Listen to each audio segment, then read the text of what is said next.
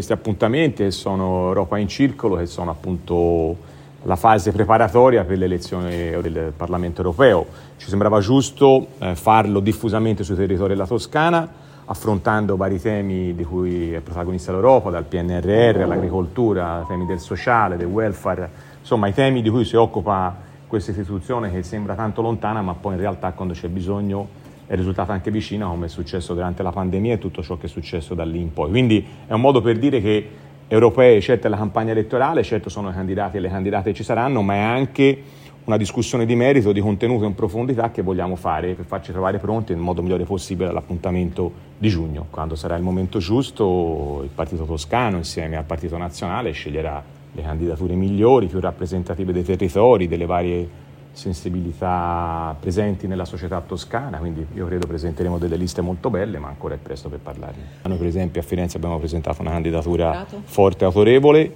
mi pare la destra sia in grande difficoltà, lo testimoniano le parole anche di Donzelli di questi giorni, che riscopre un vecchio vizio, cioè quello di attaccare personalmente il candidato, significa che hanno paura e che non riescano a trovare un candidato. A Prato, eh, ieri è stata fatta un'iniziativa bellissima dal PD di Prato, dove si è discusso della visione di città con una partecipazione importante e io credo nelle prossime settimane il partito di Prato e il partito toscano sarà accanto al partito di Prato sceglierà